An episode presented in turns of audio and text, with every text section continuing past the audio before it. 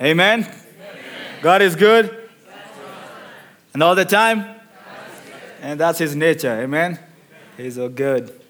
As you heard, my name is Kennedy Krezi. Not crazy, but crazy. K R E Z I is my name. That's been the story of my life. People making fun of my name, calling me the other one. And I am from the continent of Africa, a country named Kenya. I'll say that one more time. Right? I'm from a continent named Africa and a country named Kenya. The reason I say that twice is because so many times people walk up to me and they're like, hey, Kennedy, you from Africa? I have a friend called John. Do you know him? I'm like, yeah, I know John. yeah, my dad is John. Do you know him? and just from one country, Kenya. And I was born in the capital of Kenya, called Nairobi. In Nairobi, there's eight slums. In fact, the largest slum in Africa is in Nairobi. It's called, it's called Kibera. But I was born in the second largest slum in Kenya called Mathare, which is in Nairobi as well. And uh, is not a place you're, pr- you're proud to say you're from, because people from Mathare have been told that they are nothing. They are hopeless, they are poor, they are thieves. In fact, if I was in Kenya and I said in front of church that I'm from Mathare, people probably walk out or look into their pockets to make sure their wallets and phones and keys are still intact. And so we grow up with an identity crisis. You always round off your neighborhood to the richest, to the nearest richest neighborhood. You do not say exactly where you're from. You say, I'm from, let's say a rich neighborhood is Cheyenne. You say, I'm from East Cheyenne. That's kind of, if you say that somewhere from Mathare, they know you, ah, you're from the slum. You're just trying to make it sound like you're from a rich neighborhood. So people will invite you into the rest of the society because people from Mathare are nothing we, that's the first script of your life. You're told in Mathare that when you're born, the first thing you see is poverty, and then you live a, script, a scripted life. Boys can only live up to the age of 16 before they die. The age of 10, 11, 12, they get into what, what's around them, which is crime, drugs, and all the negative things you can think of.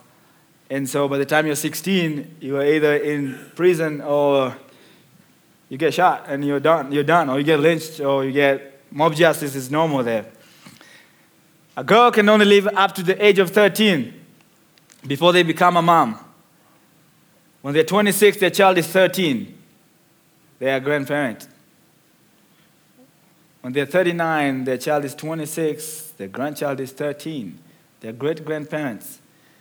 If, if they make it to 52 years of age, they end up seeing four generations of their lives. And that is normal. And, and all this builds up into the cycle of poverty with prostitution and drugs and crime going all around you. That's, the, that's all you know. You live and die in Mathare without the rest of the society across the street. There's a street that divides the rest of the society and Mathare, knowing you have existed and being a girl where I grew up is very, it's a big disadvantage. You're a second class citizen.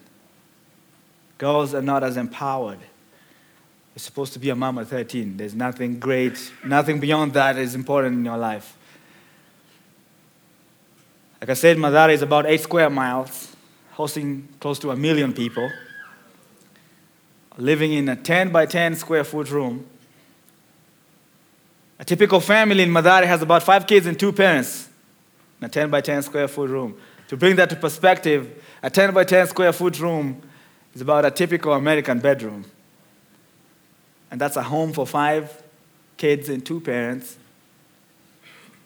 And it is not partitioned where you have a bathroom, it is everything. It is your living room, dining room, your kitchen, you take a shower in there. And that's just okay, that's normal. My parents were a little bit extra hard workers, and they got themselves 10 kids. I am baby number 10 out of 10, and we grew up in a 10 by 10 square foot room. Everybody had their square foot. you would not make more than five steps in our house. It was so small and congested, and it was, it was awesome though. We loved everything we had. We, it was our living room, bedroom. We took showers in there. We ate and cooked in there. We slept on the floor at night, at night and on cardboards. And that was life.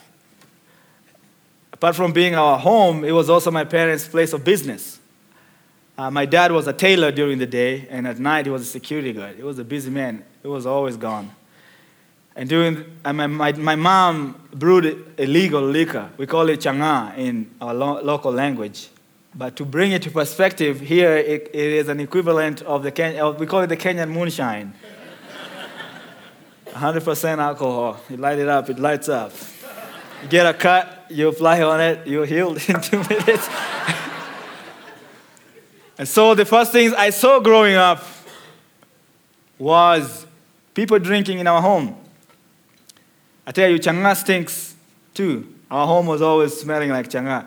Before you took a sip, if you're thirsty and you needed water, before you take a sip of any, anything, you had to smell it first because it might not be real water. so people, people dancing in our home, people, rowdy people, people fighting, throwing glasses and bottles at each other, sometimes not even handling my mom the right way. And I thought that was just normal because that, was, that wasn't just my story. That was the story of the next door neighbor's kid and the next door neighbor's kid and all the kids around. We were all so poor that there was nobody to vent out to of how you were poor. Later on, as an adult, I met a friend who was telling me how they were poor and they had one car. and I was like, You don't know. the closest school that my parents could afford was two hours walk away from home. Two hours one way and two hours the other way. And that was bare feet. I had never worn shoes until I was seven. And we'd go three to five days a week without having a single meal and still go to school two hours and pay attention in class. And when the results came out, you would never tell I didn't eat. I was still one of the brightest students in class. With this, I had to come up with ways to cope in school. And one of the things I did is I, I did people's homework and they would give me lunch. Or I would have people copy my homework and then you trade me with your lunch. I didn't have a backpack. I used a grocery bag to go to school. I put my hands in the loops and I had a backpack, a fancy one too. in fact, when it rained, my, my, my, my books would not get wet because I had a backpack, the fanciest backpack ever. And that was normal. My clothes were all torn. Well, I still wear torn clothes, but those ones were torn because they were old. These ones were torn because of design. I was the baby and I never had brand new clothes because all my clothes were hand me downs from my older siblings. And I kind of looked a little funny, being a skinny man in big shorts from my older brothers. And, but I didn't care because that wasn't just me who looked that way, because everybody else in my class was poor just like me, and that's all we knew. I tell you, it wasn't until the age of seven when one day at church, my pastor told us to invite our parents to church. My parents never went to church, but they made sure we went to church. In fact, it was a rule in our home that if you went to church, you had to come back and show your parents Sunday school notes so that you don't leave like you're going to Sunday school and go play soccer and then show up like you went to church. And so this one day, my pastor tells us, bring your parents to church. Of course, you guys know for you to have a good church, you, have, you gotta have a good Sunday school, right? If you have a good Sunday school, you gotta have a good audience.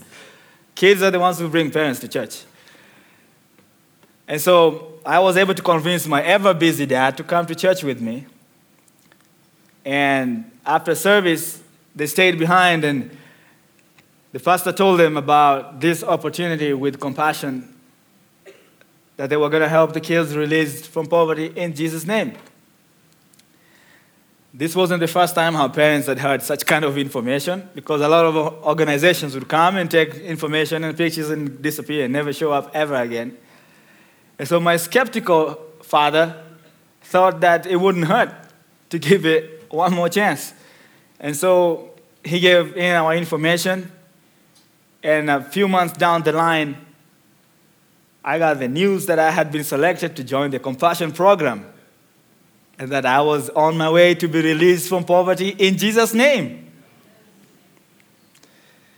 Tell you at the age of seven, I was nine years away from living a typical lifespan of the boys in my community. I call my seventh year of life a point when life, when death was arrested and my life began. Amen. Amen. At the age of seven is when I first heard the phrase, I love you. Not from my mom, but from my compassion sponsors. They wrote me letters all the time. They told me they had a picture of me on their refrigerator. And every time they'd open the, refrig- the fridge door, they would pray that I ate that day or that night. They told me that I was handsome, I was cute, and I had the cutest smile ever. Isn't that true? They believed in me. In all their letters, they always wrote Jeremiah chapter 29, verse 11. For I know the plans I have for you, says the Lord. Not says poverty, not says the script that the society had over my life, not says everything that I didn't have, not says the statistics of my generation, but says the Lord, my creator plans to give me a future and a hope. I tell you, for the first time, I started believing there was a future and a hope. In the slums or when you're poor, you do not think of the future. You think about right now. Where can I eat right now? There's no, where am I going to eat tomorrow? Well, let me go do grocery shopping for a week. No, I need to eat right now. Plans to prosper me and not to harm me, says the Lord. My compassion sponsors told me that I was destined for greatness. When I received letters from my compassion sponsors, it was the only time I heard something positive about myself. It was the only time I felt accepted. It was the only time I knew I was prayed for and I was cared for and I was loved. It was the only time that I was important. For the first time, we came from not eating three to five days a week to eating three times a day. Remember when I said my clothes didn't fit? In Kenya, you're body shamed if you're skinny, not the other way around. My clothes started fitting. I gained some weight. I fit in my clothes. I was on my way there. Gained a few pounds there. For the first time, I put a pair of shoes on my feet. At the age of seven, I loved shoes. Shoes was the one thing I always wanted to have. If you're gonna walk bare feet on a dirt road, in 105 degrees, the one thing you really want is not food, you want shoes. So all my life I wanted shoes. I grew up to love shoes. I still love shoes. In fact, my birthday is coming up soon, so if you guys have any ideas, I grew up to be a man who just loves shoes. When I first received my first pair of shoes, I didn't even put them on. I walked bare feet to school. I put my shoes in my grocery bag. You want to make them dirty, you know? They're, they're brand new shoes. And when I got out of outside of the school, that's when I put them on. And that is one day I was kicking all the rocks in school, so everybody would notice I had something on my feet. It was an amazing feeling. And there was some fancy leather shoes that every no other kid had them in school but me. I started looking all fancy. I had a brand new backpack, brand new school uniform. I was a Boy Scout, and I was the only one with a Boy Scout uniform in school. See that cute guy there? wasn't smiling though, but yeah, he's cute. And my life changed. Not just my life, but the life of my family. My older brother was a gangster, and he would walk me to the compassion to church. He would walk me to church every time I needed to go there. And in the process of that, my pastor started talking to him, and they became friends, and that's how he came to know, to know about Jesus. And he got born again, and a lot of gang members started knowing about Jesus, and his life has never been the same again. I went to school, I went to an elementary school, and at the age of 14, I had an eye infection. And I almost lost my eyesight. My eyes were brown as coffee. You couldn't tell the difference between the rest of my eye and the pupil. And were it not for the fact that I was enrolled in the Compassion Center, I promise you I'd be a blind man today. In my dad's side of the family, there's a lot of blind people. And they had the same infection that I had, but they didn't have money to go get medical care, so they ended up being blind. But through compassion, I got my eyes fixed. I went to clinic for one year, and God healed me. In fact, I just checked, I check my eyes regularly, and the last time I checked my eyes, my vision is 20 out of 20. And so if you've never seen a miracle, there's one standing in front of you today. So the same miracles that Jesus did when he was on earth, still happening today, just through people like you. That's miracle number two. The first miracle is that I am not in Mathare anymore. That's a, that's a big miracle.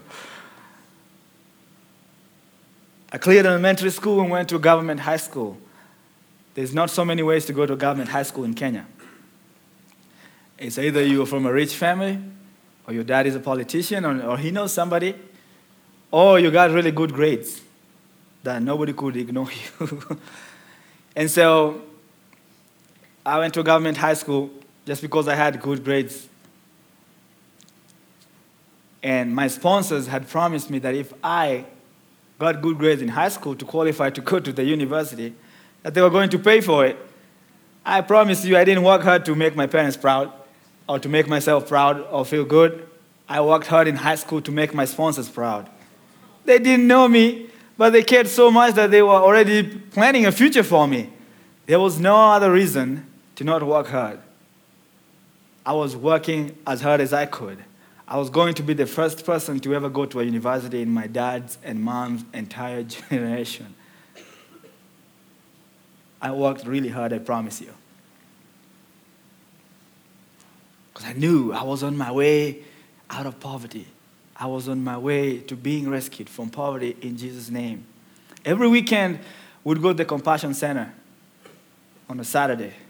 Saturday was the best day of the week because we had an opportunity to have lunch, or rather a meal with meat every Saturday at the Compassion Center.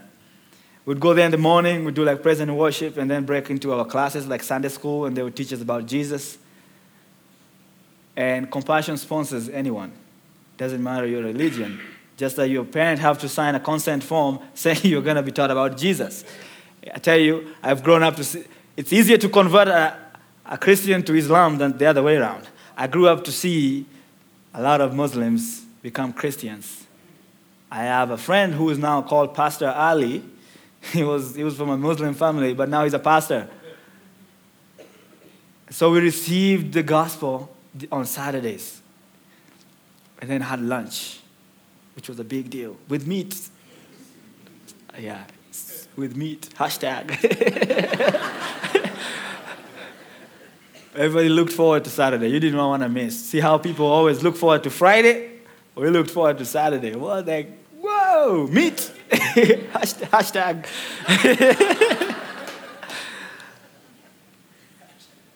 And on these weekends, another thing they gave us was they taught us life skills. Just in case school didn't work, they taught us trades. And everybody had an, an opportunity to choose whatever they wanted. I chose music. I love music. Some other people chose other different things, mechanics or whatever you wanted. And we had people, we call them uncles and aunties, who are there at the Compassion Center all the time, in, in case you needed somebody to talk to they would follow up with us. They knew how we were doing in school. They would visit you in school, visit you at home, take you to the hospital. If your sponsor sent you a gift, they would take you shopping. They were always there for us. And everything they said was true, somehow. They told us Jesus was true and was real and Jesus is actually true and real. They cared for us, they loved us. They were our mentors. Back to my sponsors, because they're very the key people in my life. In their letters, they kept encouraging me and empowering me, and they were my role models. There's nothing else I wanted to be but just like my sponsors. Mr. and Mrs. Daryl Lockhart, there they are. That's the family that really cared for me. There's their two boys, Caden and Ian. Caden turned 16 yesterday. When they sponsored me, they didn't even have kids yet. They were just brand newlyweds then. They both served in the United States Air Force. He retired as a lieutenant colonel. She's still in the United States Air Force. And I love those people so much. We've grown up to be friends. My family and their family are still friends. My kids and their kids call each other brother and sister. And I am alive here today because they listened to the call of maybe a pastor or somebody who stood somewhere in, a, in an event and said, Hey, we're partnering with compassion and we're going to release kids from poverty. We have a, a compassion joke, alumni joke, that we are grown up packets. Over 20 years ago, there was a picture of me on one of this. And somebody just like you thought I was cute and I had a cute smile and picked me up. But the smile is still there, right? and now I am not dead. I have lived twice, almost twice, my, my, the life, the age that I was supposed to live. Just because somebody like you believed in what compassion does. Well, standing here today, I can tell you that everything compassion does is true, and I am a living testimony of that, of, of that, the fact that their program works. Today, none of my family is in poverty at all. I was able to move out of the slums. And I, I took my skill and used it. And I was a singer when I lived in Kenya. And I toured the country. And for the first time, the story of Mathare wasn't just poverty and hopelessness, there was a Jesus attached to it. There was hope. There was freedom. There was the gospel attached to it. I toured the country, went to high schools and colleges and churches preaching the same message that I had received through the compassion program. Now I live here in Colorado. I live in Greeley. I am married. I have two kids Gabriel and Malkia. Gabriel is six, Malkia is four we do sponsor that girl right there with the books. That's when we visited her three years ago in the same slum, in the same neighborhood I grew up in. That's her and her mom. Gabriel and Malkia are a little older than that now. But just to put it in perspective, do don't you guys think I became what I wanted to be, just like my sponsor? put a picture of my sponsor and then put mine one more time. They missed the joke. That's my.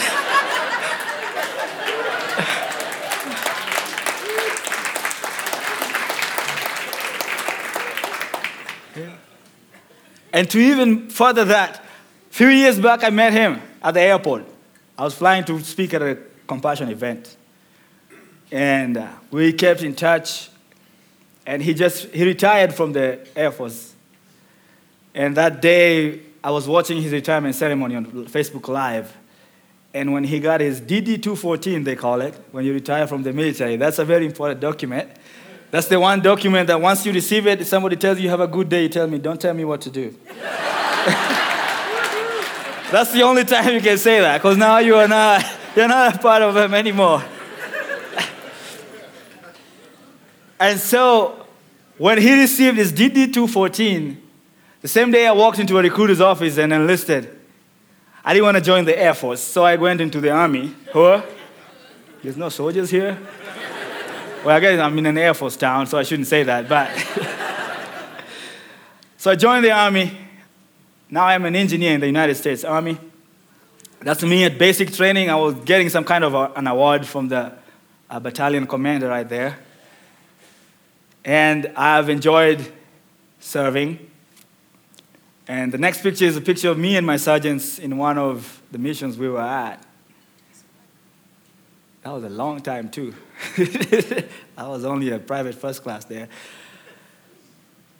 And I can tell you for sure, if there's one thing that has happened, is I am living my dreams. I am a living Jeremiah chapter 29, verse 11. For I know the plans I have for you, plans to give you a future and a hope. I am living a future and a hope today because somebody just like you believed and listened. I'm leading a mission trip with my church ne- uh, next month to Kenya. And we're going to have an- another opportunity to meet Laureen, my sponsored child. And we, it's going to be awesome just to see how, how much she's grown in three years. And I'm sure she's, she always shows me the letters we sent to her. And just seeing it, being a sponsor and being somebody who was sponsored is just amazing. But here I am today to tell you why it's important to sponsor a child with compassion. See, before Jesus went back to his Father in heaven, he'd preached for 33 years. And it was, he knew it was about time for him to go back. Let's say he was like, okay, I'm, I'm going to be crucified next week and I'm going to be gone. And the gospel wasn't going to end by him going back to his Father. And so he commissioned his disciples and told them, Go ye into the world as it says in the book of Mark, chapter 16, verse 15. Go into the world and preach the gospel and make disciples of all nations. And these disciples would become disciples and make disciples, who would become disciples and make disciples, who would become disciples here and make disciples like me, who would again go and make more disciples. And that means the gospel would forever be. And so when you sponsor a child with compassion, you're not just meeting the need of buying them shoes and feeding them and taking them to school. You are being a part of the Great Commission. You are doing exactly what Jesus wants you to do. Of all things, the compassion gave me, yes, I was fed, I was given shoes that I really loved, I was taken care of. The best thing compassion gave me was the gospel. I was preached to, and I, I know that's, that's the one thing. You can take my shoes away from me, you can take my faith away from me. And so today, we have a chance to partner with your local church and partner with compassion and partner with a local church and partner with a kid. And the bigger picture is partner with God. What? You can't beat that partnership. To be the hands and feet of Jesus today and help a child experience the goodness of God and be released from poverty in Jesus' name. If somebody didn't sponsor me, I'd be part of the statistics of the kids who die. I'd be part of the statistics of the kids who never make it past 16, who die of malnutrition, of drinking dirty water. But I am here, a living proof, living testimony that Jesus is real and compassion is partnering with the local church in being a part of the Great Commission. That is going to be the story of so many kids over 20 years from today. Like the video said, the choice is in your hands. Amen. And to wrap up, I'm going to do one song. I'm going to, your pastor asked me to share some of my musical skills with you, and so I'm going to honor that. I'm going to share this song called God, You're So Good. And it is, a song that is a reminder to me of God's goodness in my life, His amazing love that welcomed me into, into the kindness of His mercy. If you guys would stand and help me sing this song.